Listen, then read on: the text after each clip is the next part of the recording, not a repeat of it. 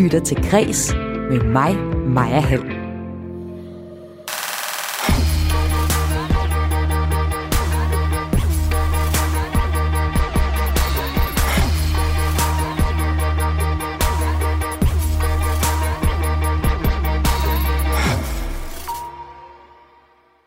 Vi har arbejdet fuld tid. Fem mand uden løn i to år. Og vi har brugt vores egen opsparing.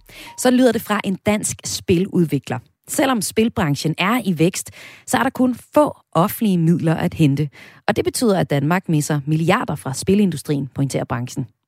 Der er også andet på programmet i Kreds i dag. Museum Jorn i Silkeborg er fra lørdag aktuelle med en udstilling, der viser de kvindelige Cobra-kunstnere fra halvtredsernes abstrakte kunstretning.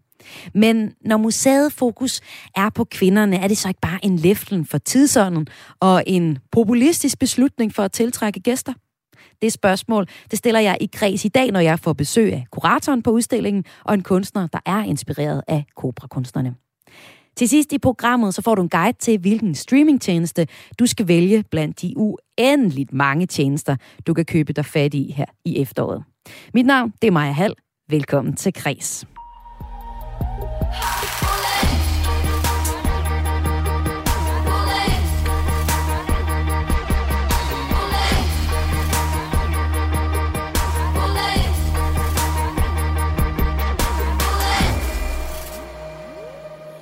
Spilbranchen er i vækst her efter corona. Det viser en ny rapport fra revisionshuset P W C.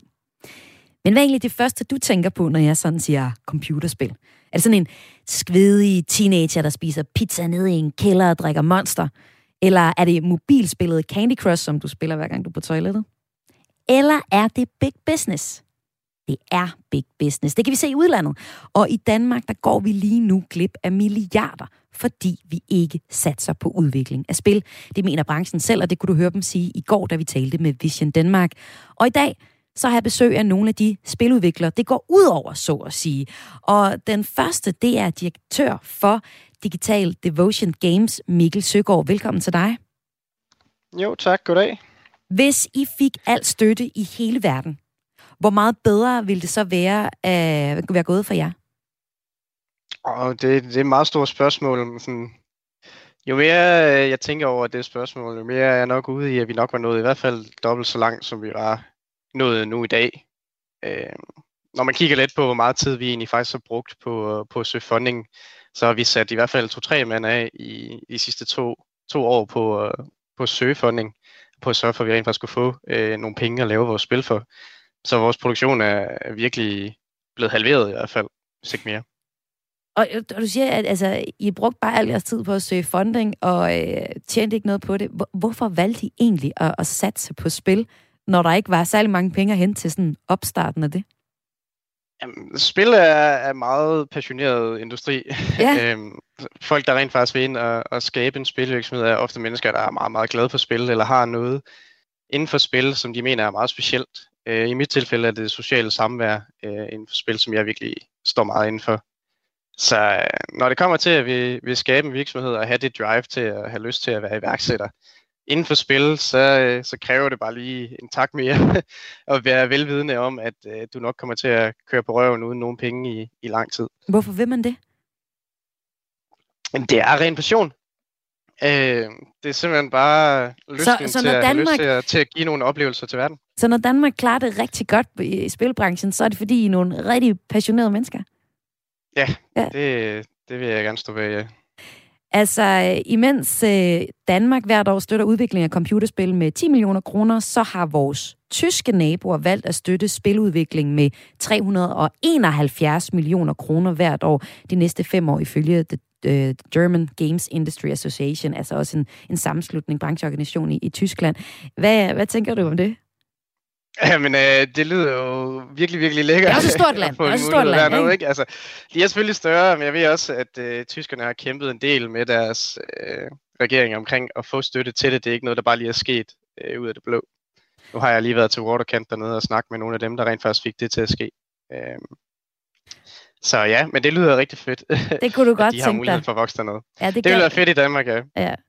Og det er jo så dig, Mikkel, og din virksomhed. Med på telefon, der har jeg nu også en anden Spildirektør Christian Bang Nørgaard. Velkommen til dig. Mange tak.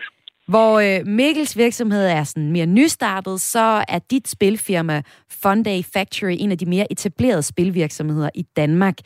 Og I har været i gang i længere tid, så I er kommet over den første humpel, som Mikkel stadig godt husker, det med at ikke tjene nogen penge overhovedet. Hvilke konsekvenser har det haft for jer og jeres virksomhed, at der ikke var særlig mange offentlige midler at hente, da I startede? Jamen, øh, nu vil jeg lige, lige understrege, det, det er ikke kun min spilvirksomhed. Vi er en del, del medejere, så, men jeg har fornøjelsen af at være, være direktør for den øh, på daglig basis. Ja. Øh, jamen, Anders, der startede den, han, han fik faktisk en lille smule støtte til de allerførste spil, han lavede øh, fra, fra D F I. Men udover det, så har vi, har vi finansieret vores, ja. yes, udover det har vi finansieret vores rejse meget med, med at lave det der med et smukt dansk ord, kaldes for work for hire, øh, eller smukt dansk begreb, hvor man simpelthen jo øh, tager konsulentarbejde ind og, og bygger spil for øh, brands som for eksempel Lego eller for T V to, som er nogle af dem, vi arbejdede med de første år. Og så akkumulerer man jo stille og roligt noget overskud, og så kan man så igen investere det ind ned i sine egne produktioner. Øhm, så, så, så det var sådan, som Funday startede, altså på, på ryggen af, af work for hire arbejde, øh, og, og så også nogle, nogle partnerskaber, hvor der var, hvor der var en, en, en deling af at projektet, hvis det nu blev til en succes, jamen så var der et par forskellige partnere, som var med til at, at, at opleve succes. Og sådan ved jeg, det ser ud i mange startup-virksomheder, at man øh, laver noget af det business, der kan hive nogle penge hjem, og så ved siden yes. af, så arbejder man med det, man virkelig gerne vil øh, lykkes med og have succes med. Men hvilken konsekvens har det for, for, havde det for jeres virksomhed, at I ikke kunne øh, fra start af hive nogle, nogle penge hjem og fokusere hundrede procent på det, I mener, I allerbedst til, altså at udvikle jeres egne spil? Jamen, man skal jo lave rigtig meget forretningsudvikling hele tiden, og det skal man i alle, alle brancher. Øhm, men, men jeg tror, noget af det, som, som har haft en konsekvens, det har været, at, at det med at investere i vores egne I P'er, altså vores egne universer øh, og vores egne spil, som vi ejer, ejer selv, jamen, det, det er gået lidt langsomt for os. Der er andre ting, der er gået utrolig hurtigt. Vi har øh, lanceret mere end tres spil efterhånden i vores ti-årige historie. Få lov til at arbejde med nogle kæmpe store partnere, og det har været super fedt. Men det med at bygge vores egne spil, som vi selv ejer hundrede procent, det, det er noget af det, som, som vi bliver ved med at, at, at stræbe efter, og som vi bliver ved med at gå efter, men som har taget noget længere tid, end, end hvis vi havde haft en, en, en fuld funding eller en stor produktionsstøtte. Og hvis vi ser lidt på, hvad den danske spilbranche lige nu omsætter for, så er det en komma syv milliarder kroner sidste år ifølge Danmarks Statistik. Det er mere end filmbranchen, men hvis man sammenligner de to brancher, og det kan man godt være forfalden til, fordi der er nogle gange de samme penge at hente der, så får filmbranchen øh, ti gange så mange støttekroner som spilbranchen. Det kan vi se i den statslige filmaftalen, som den hedder. Men når jeg så, så sammenligner de her to brancher, ikke? Altså, og hvis jeg så var politiker, så kunne jeg jo se, at nå, men spilbranchen vækster helt vildt og, og klarer sig bedre end, end filmbranchen, som skal have rigtig mange støttekroner. Men så kunne jeg godt tænke mig, gå og tænke sig, at det går jo meget fint, så hvorfor overhovedet bruge tid og energi på en branche, der har det rigtig, rigtig godt? Det kunne jeg godt tænke mig at høre først dit svar på, Mikkel Søgaard, direktør for Digital Devotion Games. Jamen, øh, lige nu, af hvordan jeg ser det i hvert fald, så den danske spilbranche klarer sig rigtig, rigtig godt for de allerede etablerede virksomheder. Øh, når det kommer til at være, være startup i Danmark og skulle have noget, noget hjælp til at komme i gang, øh, så er der virkelig ikke meget hjælp at hente. Øh, det ligger jeg også lidt over i, at der er utrolig mange mennesker, der rigtig gerne vil ind og arbejde i spilindustrien, men der er altså ikke særlig mange hvad hedder det, spilvirksomheder i Danmark. Øh, så hvis de gerne vil have mere vækst, øh, i hvert fald så du ser et stort potentiale ja, simpelthen for mere ja. vækst? Lige præcis. Ja. Og, hvor, og hvad siger du til det, Christian Bang Nørgaard fra Funday Factory, Funday Factory, som jo så har været i gang i noget længere tid? Ja, øh, der, der, er jo, der er jo mange interessante vinkler på det. Men for, jeg er meget enig i, at, at de, etablerede, nej, de nye og inkubationsmiljøerne, de, de kunne have, have rigtig, rigtig meget ud af Er, er flere, adgang til flere midler. Øhm, de lidt mere etablerede kunne absolut også, og, og dansk kulturs eksport er jo, øh, øh, hvad hedder det, øh, min optik rigtig, rigtig vigtig, og, og der, der tror jeg, vi kunne gøre så meget mere med spil, og, og så meget mere i relation til at få, få fortalt, hvad det er, vi er gode til i Danmark, og, og, og spil kan jo som i hvert fald efter min mening, som ingen af andre medier øh, simulerer både øh, normer og regler og dilemmaer og, og kultur i, i, i sådan små lukkede miljøer, hvor man kan, man kan dumme ned og spille et spil, og så kan man lynhurtigt øh, forstå ret komplekse problemstillinger, og, og selv finde ud af, hvad, hvordan de påvirker sig. Det er jo meget mere en, en aktiv oplevelse, meget mere aktiv og en engagerende øh, medieform. Så du ser, øh, så, at, at film nogle gange, eller at undskyld, spil nogle gange bliver bagatelliseret som ren underholdning, men der er også en mere værdi, og deraf så kunne det også være interessant fra, fra politisk side at lægge nogle penge. Jeg tror, det er, jeg tror, det, jeg tror ikke, man kan undervurdere øh, den øh, indflydelse og indvirkning, som, som øh, online-spil har haft på, på, på de generationer, der vokser op øh, i dag. Altså, der er utrolig meget. Bare sådan noget som at administrere en server i, i Minecraft, det, det lærer en rigtig meget omkring, hvilke regler og normer og, og moralske dilemmaer, som, som man, man selv synes er i orden, og som man, man selv øh, gerne vil, vil nedsætte for andre. Der er rigtig, rigtig meget dannelse i, i det her. Øh, der er rigtig meget øh, øh, hvad hedder det, udvikling, både for, for, for unge mennesker, men absolut også for, for folk, der er midt i livet, som jeg er. Altså som, som lynhurtigt kan, kan finde øh, og forstå nogle, nogle meget komplekse dilemmaer, som, som er, er noget, jeg mener, der, øh, der rammer noget essens af, hvad vi er gode til i Danmark. Det her med at, med at forstå øh, øh, samarbejde og for, forstå, øh, hvordan man, man, man sammen kan, kan løfte i flok og, og stadigvæk være... Øh, have meget lavt sådan, øh, hierarkiske inddelinger og sådan nogle ting, som mm. jeg synes, at noget af det, vores samfund er rigtig godt rystet til også at eksportere. Nu nævnte jeg lige før filmaftalen, den går fra nitten til treogtyve, og der er der fem hundrede og tres millioner kroner årligt til film og ti millioner kroner årligt til udvikling af digitale spil. Det er altså de offentlige midler, der er at hente, hvis man er spilvirksomhed. Helt til, her til sidst, så kunne jeg godt tænke jer at få jeres helt konkrete bud på, hvad I godt kunne tænke jer, der skulle laves anderledes fra politisk hånd. Altså er det flere penge, eller som Vision Denmark sagde i går her i kreds, at det var relationer og anerkendelse af industrien. Og lad mig høre dig først, Mikkel Søgaard fra Digital Devotion Games. Jamen, øh, umiddelbart nogle, nogle flere penge i en anden flere retning. Penge, flere end, penge modtaget, den er skrevet ned. Ja, flere penge ind, og, og ikke bare for det at sige. Og Christian Bang Nørgaard fra Fun Factory, hvad siger du helt kort her til sidst? Fun, Funday Factory. Funday Factory, øh, yes. yes. Øh, jamen, jeg, jeg, jeg synes, spilbranchen i, i lang tid har, har levet sådan lidt en, en, en stedbarnsagtig tilværelse i diverse øh, styrelser og diverse politiske setup, så, så med øh, en, en medieform her, som har vundet gigantisk indpas i hele verden, så, så vil jeg håbe, at at spilbranchen får sin egen øh, indgangsdør øh, til, til det kulturpolitiske område, og også til støttemidlerne. Hvad er en indgangsdør? Øh, jamen, det jo, kunne jo så, så være det danske spilinstitut, for eksempel. Øh, sådan at, at man, man øh, ikke øh, putter det ind i, eller, i en anden organisation, der allerede eksisterer, men man, man giver det den øh, både politiske og kulturmæssige pondus, det skal have. Tak fordi I var med her i Kreds i dag til at sætte fokus på at være spilvirksomhed i Danmark. Og her i Kreds, der følger vi op øh, på den her historie om spilindustrien, og vil også tage kontakt til kulturministeren for at høre, hvorfor regeringen ikke er mere interesseret i industrien. Og der kom lige en forkert jingle på, men du lytter til Kreds her på Radio fire. Vi har set det før. Sidste år præsenterede Luciana en udstilling om kvindelige surrealistiske malere under titlen Fantastiske kvinder. På S M K og Skagens Museum blev de mandlige malere smidt på porten til fordel for den kvindelige maler Anna Anker, mens historiker Gry Jeksen har fået stor opmærksomhed med bogen Kvinde kendt din historie. En bog, der handler om vigtige, men ofte ret ukendte kvinder gennem verdenshistorien. Og tendensen med at sætte fokus på glemte kvinder i historien har man også lige fået fanget på Museum Jorn i Silkeborg. Det sker på udstillingen Cobra, de kvindelige kunstnere, der åbner på lørdag den ellevte september. Og øh, Christian Madsen, der er du museumsinspektør og kurator på udstillingen. Velkommen til dig. Mange tak.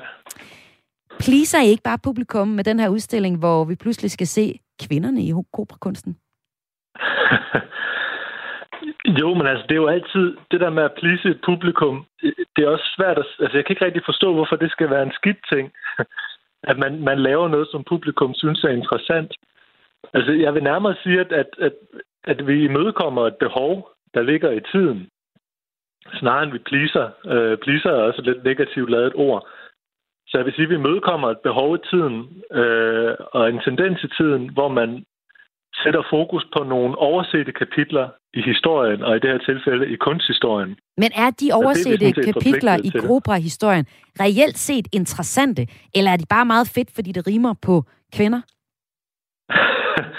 Det er vildt interessant faktisk, fordi det vi jo sådan set gør med, med vores udstilling, er ikke at forsøge at lave en, øh, altså sådan en en, en, en pop-udstilling, øh, bare fordi det er smart. Altså det, vi forsøger at gøre, det er at, at, at trække nogle nuancer frem. Altså vi forholder os jo altid til vores forhistorie ud fra vores samtid. Og, og der kan man sige, at vores samtid har også gjort os klogere på nogle øh, aspekter mm. af, af, af kunsthistorien.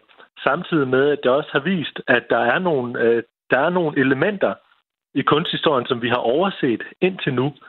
Og der er vi selvfølgelig forpligtet til, at altså som en statsanerkendt øh, museal kunstinstitution, for at trække de elementer frem og nuancere historien. Det handler ikke om at, at skrive historien om. Det handler om at, at nuancere historien med den optik, som vi har her i, i år to tusind og enogtyve. Mm. Det har vi ikke kunne gøre for tyve år siden. Der var det en anden tid. Det kan vi gøre i dag. Og derfor åbner vi spektret og tager nogle flere nuancer med øh, i forhold til det, som man har kunne karakterisere som Cobra-kunst, eller som, øh, som spontant abstrakt kunst. Og at der var æggestokke i Cobra-bevægelsen, det er nyt for mig, for jeg kender øh, efter, altså Cobra-bevægelsen som den her efterkrigstids øh, avantgarde-bevægelse, hvor de laver, altså sådan fra den der, hvad er det, otteogfyrre til enoghalvtreds, noget omkring den tid, ja. hvor, øh, hvor det sådan er den... Øh, barnlige streg, kan man godt nogle gange sige, det lyder lidt kikset, men jo egentlig bare sådan en, en meget ekspressionistisk, bredpenslet streg, som man kender fra jeres museum, når jeg har besøgt det og set Asger Jorn udstilling på jeres øh, museum. Men det her med, at der også er kvinder med, det er, det er helt nyt for mig, og vi skal høre mere om, hvad den præcis skal se på jeres udstilling. Og så får vi også øh, senere besøg af en nutidig kvindelig kunstner, der er inspireret af Cobra-bevægelsen.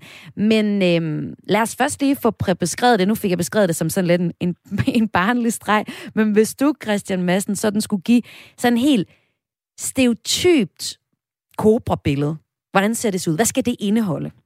Altså det meget stereotype Cobra-billede er netop, som du siger, en, et, et maleri, der er meget farverigt, og et maleri, der, der hylder, altså man kan sige, barnets kreativitet øh, som noget oprindeligt, som noget uspoleret, ukorrumperet, øh, ukommercielt, og som et ideal, man derfor kan efterstræbe efter anden verdenskrig, og, og, og den øh, op, og opdagelsen af holocaust osv., som var med til at, at, at altså virkelig at, at sætte den der voksenverden og det akademiske samfund øh, og magtstrukturerne øh, på spidsen. Øh, og, og det var ligesom et opgør mod det ved at dyrke øh, noget, der var uskyldsrent, noget, der var oprindeligt, noget, der ikke var spekulativt. Og, og det er der, Cobra kommer ind som noget naivt, øh, noget, der som sagt dyrker barnet, noget, der er meget farverigt, noget, der gør op med, med, de, den her, med de her akademiske idealer, og, og, og også i forhold til kunstverdenen, noget, der gør op med ideen om, øh, om de her mesterværker og, og genikunstnere og så videre. Ja, man kan sige, at Cobra-bevægelsen vil mildest talt gerne sådan være lidt på tværs. Bevægelsen øh, ja. er sådan en... Øh, en nordisk eller europæisk bevægelse, tror jeg bare, man siger, fordi det står for C O, står for Copenhagen, B R står for Bruxelles, og A står for Amsterdam i øh, Cobra. Ja. Og øhm, altså, du siger jo også, at bevægelsen her opstår kort, opstår kort tid efter anden verdenskrigs afslutning. Øhm, med de her lidt barnlige tilgang til kunsten, hvis man skal være lidt frækt, hvad er det så for en verden, kunstnerne reagerer på? Jamen, den verden, de reagerer på, er jo den verden, som, som på en eller anden måde er skyld i krigen. Den verden, som, som repræsenterer øh, krigen. Øh, så det er netop denne her, altså, som sagt, akademiske, øh, kommercielle øh, voksenverden, øh, som, som de på en eller anden måde øh, gør oprør mod igennem kunsten øh, og, og reagerer på. Og der kan man jo også sige, at Cobra er jo ikke som sådan... altså, det bliver jo selvfølgelig en gruppering, men det er lige så meget en bevægelse i tiden. Altså, det er jo noget, der sker synkront i, i flere steder i Europa, at man begynder at dyrke øh, at dyrke det her barnlige øh, udtryk, eller også primitiv, altså forstået som dyrkelse af noget oprindeligt, at det, det er udtryk i kunsten, og, og, og, og, og altså, så, så det er jo noget, der, det er noget, der sker vidt og bredt, og derfor er det en bevægelse i tiden, det er noget, der, det er noget, der sker synkront, og derfor er det også meget svært, når man egentlig begynder at tale om, det er også noget, der virkelig har været til debat efterfølgende, og hvor kvinderne også nogle gange er kommet i klemme, de kvindelige kunstnere, jamen så, så, så er det også der, man går ind og siger, at Cobra har et specielt udtryk. Det er ligesom en stilart. Men i virkeligheden, på den første Cobra-udstilling i niogfyrre, var der værker med, der var produceret i trediverne, og, og også altså, tidligere i fyrrerne. Altså. Så der var også værker med på Cobra-udstillingerne, som ikke var produceret i Cobra-tiden, og som egentlig ikke nødvendigvis karakteriseres eller lever op til det her, den her, det her, det her stereotype Cobra-billede, Cobra-billede, som vi talte om før. Øhm, så, så det er enormt komplekst at vurdere, jamen, hvornår begynder man at kalde noget Cobra? Er det noget, der er produceret i de her tre år, hvor Cobra eksisterede? Hvilket, man kan så sige, Cobra-bevægelsen i sig selv modsiger ved at inkludere værker, der er lavet før. Eller er det noget, der, er det noget, der karakteriserer en bestemt stilart inden for kunsten? Og der kan man sige, at vores udstilling her på museet, der fokuserer på værker, der er produceret i årene omkring nitten halvtreds dog. Øhm, der kan man sige, at det går ind og, og ligger, ligger nogle flere perspektiver på og siger, jamen i virkeligheden er spektret nok meget bredere. I virkeligheden kan man nok ikke tale om, at det kun er de her, som vi talte om før, ikoniske Cobra-billeder, der karakteriserer den bevægelse, hvis vi skal være helt ærlige og virkelig tage den fine optik på og se nøgternt på, hvad der sker i Cobra-tiden.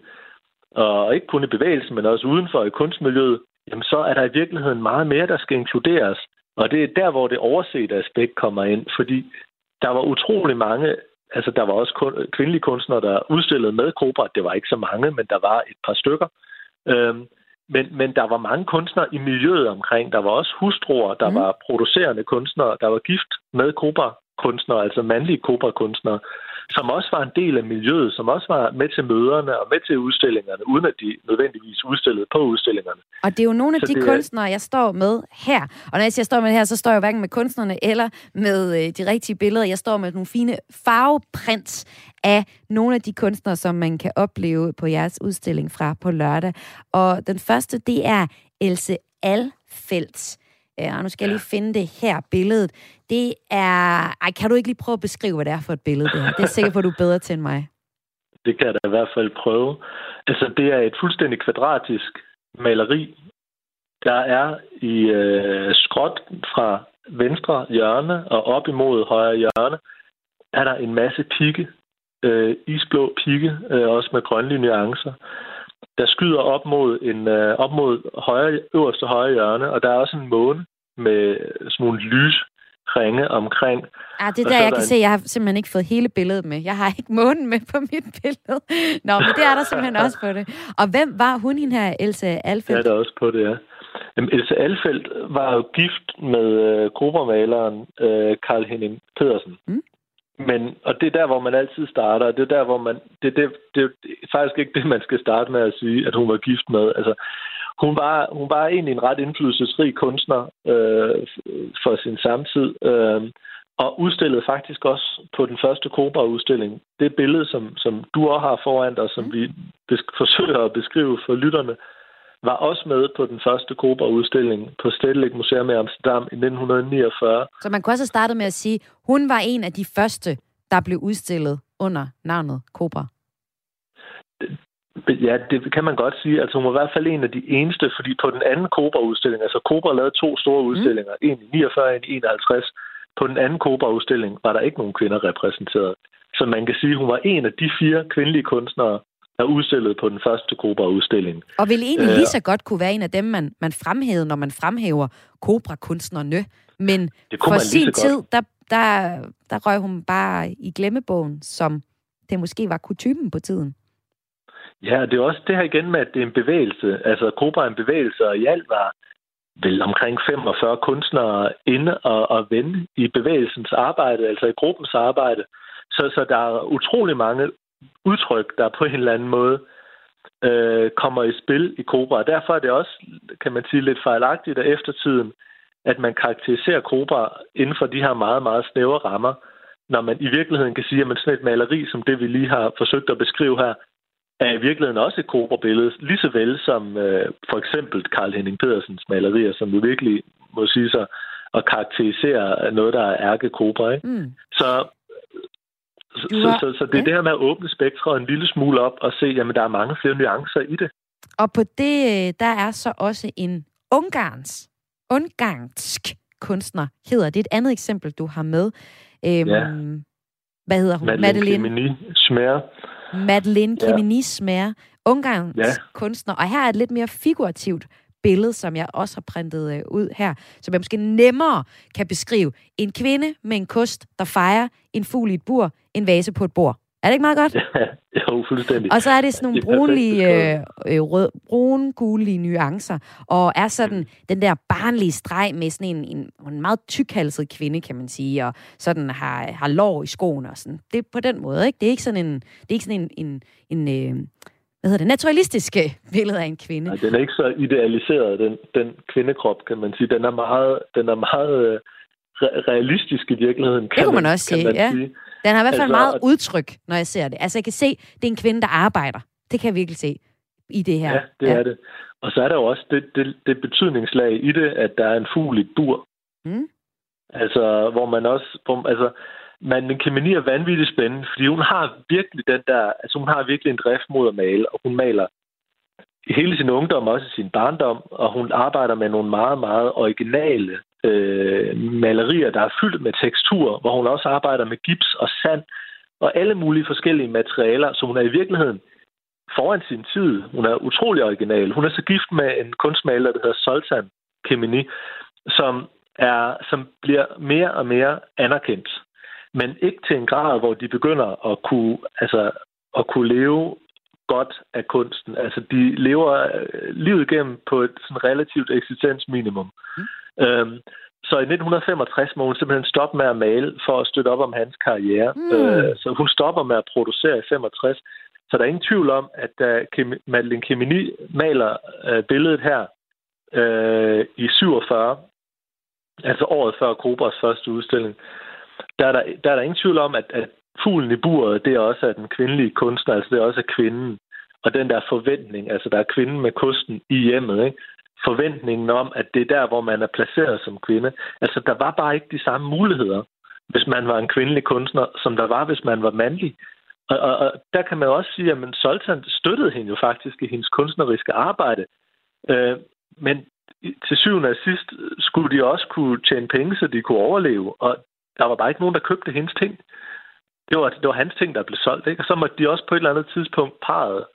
De måtte så også på et eller andet tidspunkt prioritere, jamen så var det hans karriere, øh, som, som de valgte at fokusere på, fordi det var der, hvor der var en reel indsigt. Altså i virkeligheden er nød. Og øh, Christian Madsen, du bliver hængende nu. Vi skal tale mere om de kvindelige Cobra-kunstnere, men øh, nu skal vi til at byde velkommen til en dansk kvindelig kunstner, der også maler på Cobrask. Du lytter til Græs med mig, Maja Hald. Og øh, nu kan jeg sige velkommen, som jeg sagde, til en kvindelig kunstner, som i dag er inspireret af Cobra-bevægelsen. Interessant, fordi vi i dag taler om den udstilling, som øh, er på Museum Jorn, hvor vi netop ser de kvindelige kunstnere i Cobra-bevægelsen. Jeg troede kun, der var mænd. Der var simpelthen også masser af kvinder. Og en af dem, der er inspireret af Cobra-kunstneren, det er dig, Maria Wæhrens. Velkommen til. Tak for det. Hvorfor er Cobra-kunstnerne fede, Maria? Altså, jeg har været inspireret af Cobra-kunstnerne, siden jeg var atten nitten år. Og det, det, det åbnede for mig, det var en, den der helt enorme energi, og øh, den der tilgang, som er sådan enormt lige til. Øh, og det synes jeg bare var helt vildt befriende. Og, øh, og den der sådan... alle de der, hvad skal man sige, hierarkier, der på en eller anden måde sådan bliver, øh, øh, hvad hedder det, nedlagt, eller man, man gider slet ikke at koncentrere sig om øh, altså det der fine kulturelle, man, man går bare sådan direkte til det, og øh, jeg er også inspireret af utrolig mange andre ting, men noget, der har sådan været helt, hele vejen igennem, øh, det er, at øh, Cobra, det er stadigvæk noget af min sådan helt store inspirationskilde, og det er også... Øh, Især det der med øh, det, der kaldes øh, hvad hedder det, automattegning eller automatmaleri, hvor man øh, sådan går direkte til, til værks, altså det der abstrakt ekspressionistiske, hvor man bare sætter blyanten eller penslen på lærredet eller papiret, og så går man i gang. Men Maria, det er jo også nogle gange det, der er det mest udskilte. I hvert fald nogle gange, så kan man øh, høre folk på kunstmuseer eller på gallerier sige, ej, det der, det kunne en fireårig have lavet. Hvorfor synes du så, det var spændende og fedt at dykke ned i Cobra-kunsten, da du skulle udvikle din streg? Jamen, det tror jeg, det er fordi, at, øh, at jeg også på en eller anden måde øh, synes, at det er rigtig interessant, det der med det autentiske. Og hvad, altså, hvad er det autentiske? Det er jo fuldstændig umuligt et eller andet sted og, og, og sige, hvad det er. Eller, altså, hvad, men, men på en eller anden måde, for mig har det bare virket altid øh, enormt rigtigt. Og øh, altså, det, det er et eller andet med øh, den der dybe kontakt, øh, som, som foregår lige her og nu, altså på stedet, og det aftryk, der bliver afsat lige med det samme.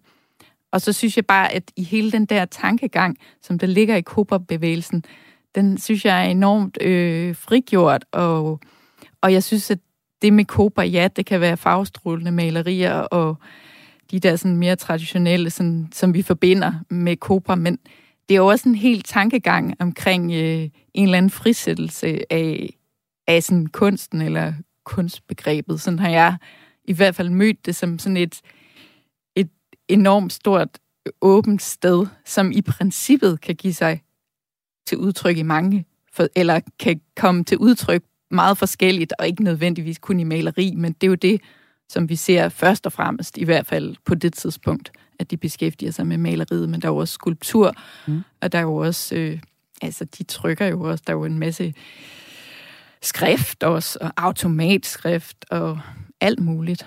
Øhm, ja. Og det, det er så dem, vi kender som Cobra-kunstnerne. De her mænd. Men øh, Cobra-kvinderne får nu også deres egen udstilling på Museum Jorn. Og det er jo ligesom op i tiden, det her med, at vi skal se alt, hvad vi, alt, hvad vi kender, og så se, var der nogle kvinder, som vi overså i historien. Og det er der ganske ofte. Og også i eksemplet her, hvor øh, man på Museum Jorn fra på lørdag kan se de kvinder, der også har været med i øh, Cobra-kunsten i den storhedstid, eller hvad skal man sige, da den kom frem der i halvtredserne. Hvad siger øh, du, øh, Maria? Er det ikke en lidt populistisk beslutning? Eller er det på tide, at vi får kvinderne frem i alle hjørner af kunsten? Altså, jeg er jo bare glad for at se endnu mere Cobra-kunst. Ja. Øh, og så øh, synes så du jeg, vidste det... ikke, at der var nogle kvinder? Jo, det vidste jeg godt. Okay. Dem, jeg kendte særligt til, det var Else Alfelt, og så, hvad hedder hun, øh, Sonja øh, Fallhormann Cobra. Øh, mange af de andre vil jeg sige, jeg ikke har kendt så meget til. Men jeg har altid vidst, at, øh, at de var der, og jeg ved jo så godt, at de ikke havde samme øh, plads i kunsthistorien, som ja, ligesom alt andet øh, tidligere hen har vist sig. Ikke? Men øh, jeg synes da bare, at øh, altså, jeg, jeg synes, at det lyder super interessant. Jeg glæder mig enormt meget til at se den udstilling.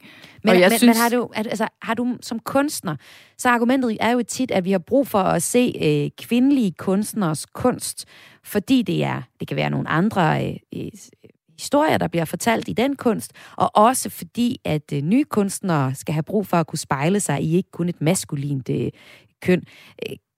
Har du savnet det i din, øh, i din udvikling som kunstner? Altså, jeg synes... Jeg tror jo ikke på... Eller er du, at ser du ikke jeg, et kønnet billede? Du ser bare et jeg, billede måske? Eller? Jeg ser ja. nok bare et billede. Øh, men uden tvivl kan man jo ikke øh, altså skille tingene ad på den måde, at det er klart, at når kvinderne ikke er blevet vist på samme måde, og ikke har haft samme adgang til at komme med på udstillinger, og har haft mere, øh, altså er blevet tvunget til at gå mere hjemme og passe børn og lave mad, så i kraft af det har udtrykket jo nok, vil det jo nok vise sig at være noget andet. For eksempel kunne jeg forestille mig med størrelser af malerier, eller, altså det er jo noget med tid at gøre. Øh, og, og jeg tror, at jeg er helt sikker på, at man kan finde noget udtryk, som viser sig at være kvindeligt ud fra de omstændigheder, kvinderne har haft på det tidspunkt. Men som udgangspunkt tror jeg egentlig ikke, at at behovet for at udtrykke sig forskelligt fra kvinde til mand nødvendigvis behøves at være sådan. Det, men det er klart, at ud fra omstændighederne her, ud fra den his, historie og den tid, at så hvis man har gået hjemme og, og, og passet børn først og fremmest, og været lidt en nummer to, for eksempel, hvis man nu har været Else Alfelt, som har været gift med Karl Henning Pedersen, så er der jo også været en anden selvopfattelse, som, som har gjort, at hun måske, ja, yeah, måske også har, har givet sig i kast med nogle lidt, eller hun har givet sig i kast med nogle noget anderledes motiver. Men altså, ja. Yeah. Christian Madsen, du er stadig med på telefon. Du er museumsinspektør og kurator på udstillingen Cobra, de kvindelige kunstnere på Museum Jorn. Du siger, at vi egentlig ikke skal være så forarvet over, at de her Cobra-kvinder ikke fik så meget opmærksomhed i deres samtid. Hvorfor skal vi ikke det? Jo, det synes jeg da, vi skal altså være forarvet over. Det, det, er jo, altså, det er jo vigtigt på en eller anden måde, og, og, altså hele tiden at, at, at gøre ting på en, på en bedre måde. Øhm, og det er bare ikke blevet gjort dengang, men det var en anden tid. Altså, så, så man kan sagtens... Altså, det er egentlig plæderer for, at man ikke begynder at... Altså, køre et eller andet blame game mod Cobra-mændene, fordi at det var ikke... Altså, der er der få, der er få situationer, hvor man kan sige, at de måske... Et par af dem måske ikke var så fine i kanten, men altså, så var det jo... Det var, altså, de var jo også... I dag, når vi tænker på Cobra, så ser vi dem som meget anerkendte kunstnere, som jo også på et eller andet tidspunkt deres liv kom til at tjene mange penge. Det gjorde de ikke dengang. Der var de ret ukendte, ret ubeskrevet. Det var unge samtidskunstnere, der producerede på denne her måde, og, og det var i samtiden så man jo Cobra lidt som en døgnflue, og ikke som noget, der vil blive en af de mest betydningsfulde bevægelser i, øh, i sidste århundredes kunst. Så, så jeg vil ikke sige, at man kan gå ud og sige, jamen, det var, at den måde, man gjorde det dengang på, var helt forkert. Det var bare den måde, man gjorde det på. Der var nogle forskellige omstændigheder, der var nogle omstændigheder, der er anderledes.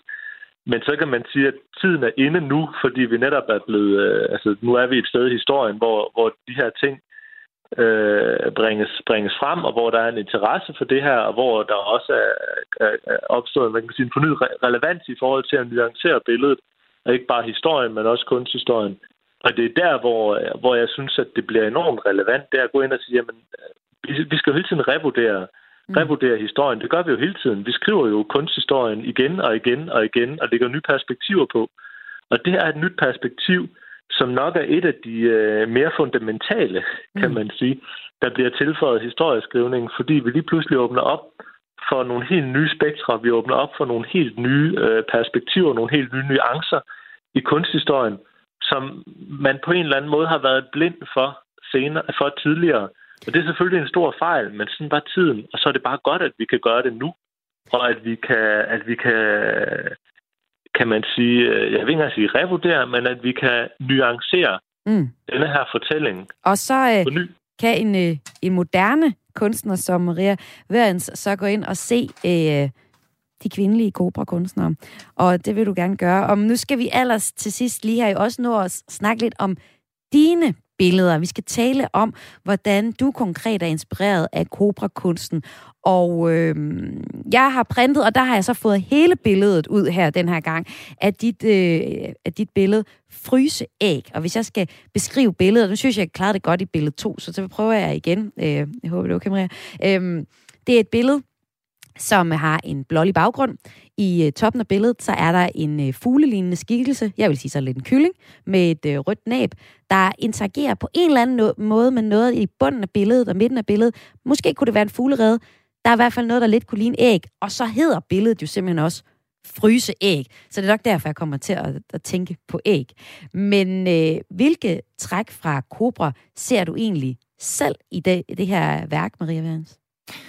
Øh, men værket, det er taget ud af en stor en sammenhæng af mm. udstillingen, som hed Fryseæg, var en, øh, en øh, malerisk installation, jeg havde lavet øh, omkring en I V F-behandling. Øh, sådan som jeg ser... Øh, altså når man får, hvad hedder sådan noget, når man får køns... Kunstig befrugtning. Kunstig befrugtning, I V F, lige præcis. Ja, reagensglas, altså hvor mm. ægget blev udviklet i ja. glasset. Og øh, efterfølgende... Altså, Det var, det var jeg så igennem. Og så efterfølgende havde jeg så øh, fem fryseæg tilbage, som jeg vidste skulle destrueres. Mm. Så og det er det, dine æg, du har malet med? Nej, jeg har dog ikke malet med min egen æg, fordi de har ligget inde i en fertilitetsklinik, så det har ikke været muligt. men det kunne da have været meget spændende. Jeg har malet med det, der hedder ægtempera, som jeg selv har lavet. Øh, men det, som er det mere Cobra-agtige, eller som jeg ser som altså en klar øh, sådan forlængelse af hele måden at tænke på som Cobra, det er jo, at, at de, er blevet, øh, de er opstået i sådan en...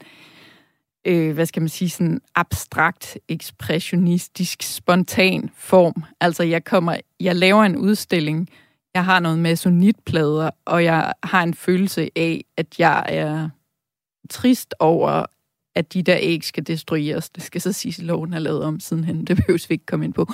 Øhm, øh, og så går jeg så i gang, bare ud fra den følelse. Og øh, så går jeg i gang som sådan en form for en meditation, og skære masonit ud i præcis lige så spontant, som jeg maler hvert enkelt billede. Mm. Og, det, og der kommer der så to hundrede malerier ud øh, over det samme. Den der form for meditation over fryseæggen, eller udladning, eller hvad skal man sige, øh, spor efter en proces, som jeg så installerer på en væg, som så også er malet med ægtempera, hvor jeg sådan har vægmaleri, og inde i rummet står der en vugge i midten, og der ligger avispapir, som jeg har brugt, som også kommer, hvad skal man sige, øhm, efterladenskaber fra, fra det der ægtemper. Så det er også noget med omkring, øh, hvad, hvad har værdi? Er det det, der ligger, altså som jeg også synes, at det Cobra især står for, som jeg synes er relevant også i dag? Altså det der med, hvad er, det, hvad er værdien? For eksempel er der... kan der være en lige så stor værdi i det stykke avispapir med øh, maling, der ligger på gulvet, som det maleri, der hænger på væggen. Og lige præcis det, du har fået, er jo sjovt nok så den der, der ligner lidt en form for en kylling eller sådan noget. Men det har været hundrede procent spontan. Malerierne er lavet på under fem minutter, ja. Alle sammen. Og det er jo også en del af det, den der. Og der vil jeg mene, at, øh, at det er helt sikkert, at hele den tilgang, og det billedsprog, der kom ud af det efterfølgende, havde den der lidt, som du selv sagde, lidt dumme, naivistiske udtryk, som jeg jo synes er et enormt åbent sprog, som øh, der giver, på en eller anden måde kan jeg godt lide den dumhed, der ligger i det. Fordi maleriet er lidt dumt, uanset hvordan man vender og drejer det. Det er også lidt dumt at prøve at lave et træ, der står og male det fuldstændig naturalistisk. Og ja, det er jo måske også dumt at prøve på at male ligesom et barn. Men jeg synes, det som jeg oplever med Cobra-kunsten og det udtryk, som øh, er, at det åbner enormt meget op. Og måske også i, den, i sin dumhed. Eller det ved jeg ikke, men det er lige meget. Altså, mm. For mig øh, synes jeg, det går, giver en enormt plads. Og så kan jeg også godt lide det. Egentlig kan jeg rigtig godt lide det der med, som du sagde, at at andre folk måske også tænker, jamen det kunne jeg lige så godt have malet, fordi mm. det kunne de, de måske også. Og det er sådan set ligegyldigt. Men det giver måske også... Jeg ved ikke helt, hvordan jeg skal forklare lige det. men, men øh, det synes jeg giver et rum. Øh, og det, altså, jo, det, men alle...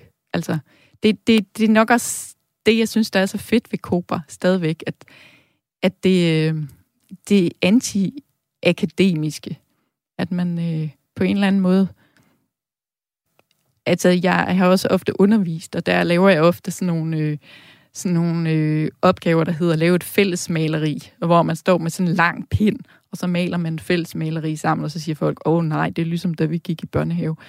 Men jeg synes, at det, øh, det er enormt interessant at se, hvad er det for en, hvad er det for en energi, det frigiver.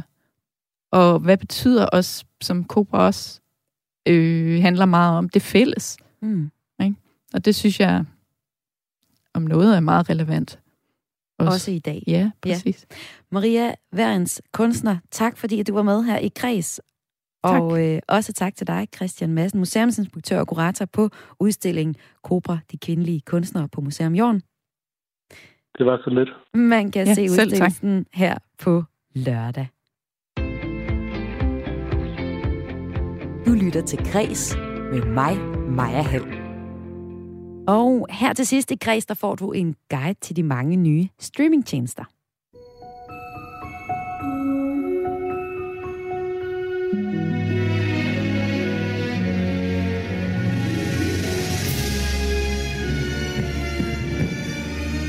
Ja, du kan nok genkende intro-jinglerne til nogle af de her streamingtjenester.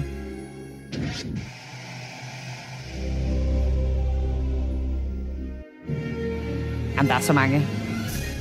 Netflix, H B O, Nordic, Viaplay, C more eller Disney plus. Altså, jeg tror, hver uge, så er der lige for tiden premiere på nye serier, shows og film på et utal af streamingtjenester. I dag har vi fået dato på endnu en tjeneste, der kommer til Danmark. Det er H B O Nordic, der bliver til H B O Max, og det gør det den seksogtyvende oktober, og betyder så, at vi kan for eksempel få lov at se noget fra Harry Potter, Ringenes Herre og D C superheltefilmuniverset. Men øh, med mindre du har et astronomisk streamingbudget i din økonomi, så bliver man nok nødt til at vælge, hvilke tjenester man skal holde, holde har jeg lyst til at sige. Og øh, det skal vi give dig en lille guide til nu, fordi en, der har alle streamingtjenesterne, det er dig, William. Velkommen til. Det er meget sandt. William Eising, du er vært på programmet Stream and Chill her på kanalen, hvor du hver uge endevender streamingtjenesternes tilbud. Og du, skal, ja, og du skal hjælpe os med at finde ud af, hvilke streamingtjenester, der passer lige præcis til os. Det er sådan, at her på Kreds-redaktionen, der har vi skabt fire forskellige fiktive personer, fire øh, arketyper. De fleste af os nok øh, genkender et eller andet af os selv i. Og det er så din opgave at matche personerne med den perfekte streamingtjeneste. Er du klar på det, William? Det er meget klar på. Så længe der ikke er nogen af dem, der har æggekunst hængende hjemme på væggene. Nå, så er den nu helt blank. Okay, ej, vi starter med Magnus på sytten år. Jeg tror ikke, det er så meget den slags, der hænger på hans væg. Han går i gymnasiet i Forborg, hvor han lige har startet i første G, og han fortæller lidt om sig selv her.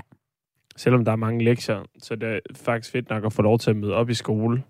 Jeg har nærmest ikke set mine klassekammerater, altså i skolesammenhæng. Der har der været en enkelt fest eller to under nedlukningen. Jeg kan ikke finde ud af, om jeg skal satse på musikkonservatoriet eller medicinstudiet, når gymnasiet engang er slut. Uanset hvad det bliver, flytter jeg til København, når jeg er færdig på gym. Jeg skal bare væk fra den her lorteby. Jeg kan ikke rigtig huske, hvad vi lavede sidste år. Bortset fra, at jeg har gennemført Netflix og har fået halvtreds tusind views på min SoundCloud. Det er sgu nice nok. Det her er en, øh, kan du sige, jeg lyst til at sige, helt klassisk, ugidelig teenager, der øh, siger, at han har gennemført Netflix. William, øh, hvad skal han så kaste over? Magnusen virker som en ung og følsom fyr, ja, og øh, jeg tænker, at øh, ja, det, er jo, det er jo det samme som ugideligt. Øh, og jeg tænker, at han skal fedte ind på H B O, ja. Fordi han nævner jo det der lidt kunstneriske. Og H B O er måske nok det øh, tætteste, vi kommer på den kunstneriske streamingtjeneste. Øh, det er der, hvor at, øh, nogle af de sådan, rigtig store, øh, dybe værker ligger. Nogle af de her lidt autørre værker.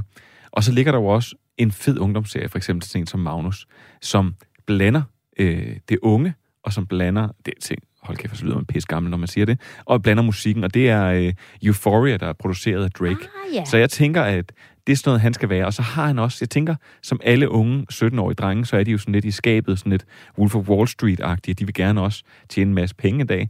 Og så er der både Succession og Billions, og der er Entourage, og der er øh, Ballers.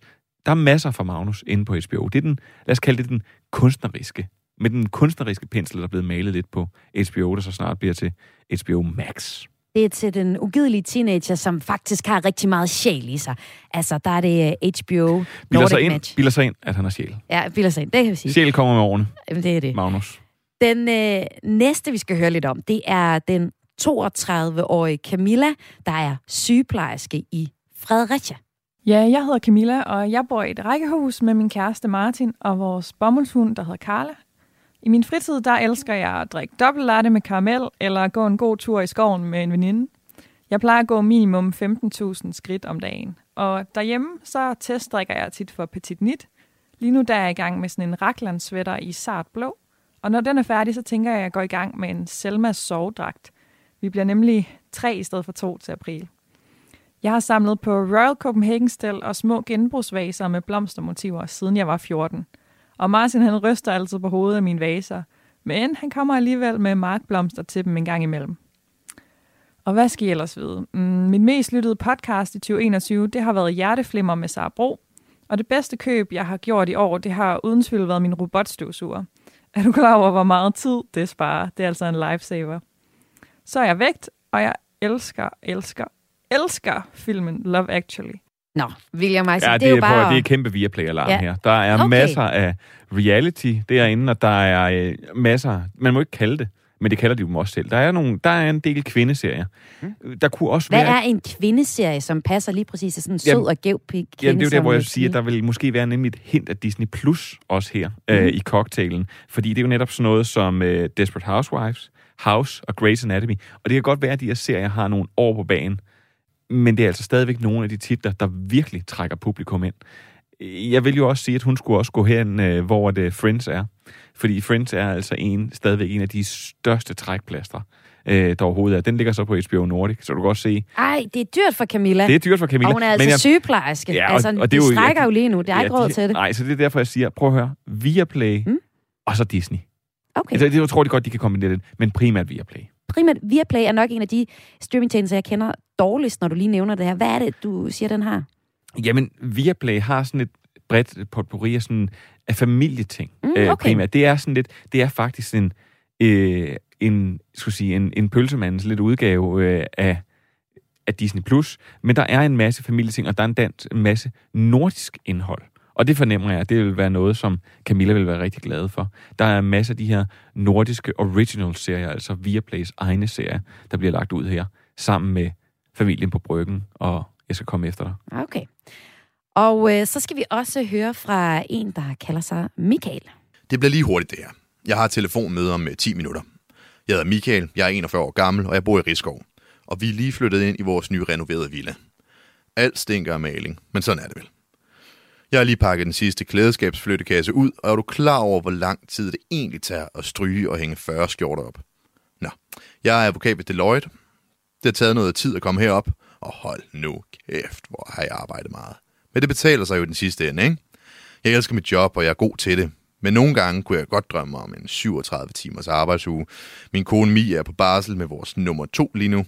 Det giver lige lidt mere ro i hjemmet, at hun ikke går også og arbejder, når vi har to under tre rendende rundt. Om søndagen er jeg på landevejen med cykel- og cigarklubben. En af mine favoritture er ud til Kalø Slotsruin og hjem igen. Så kan man mærke, at man lever. Cigaren er prikken over i'et, når vi er hjemme i Aarhus igen.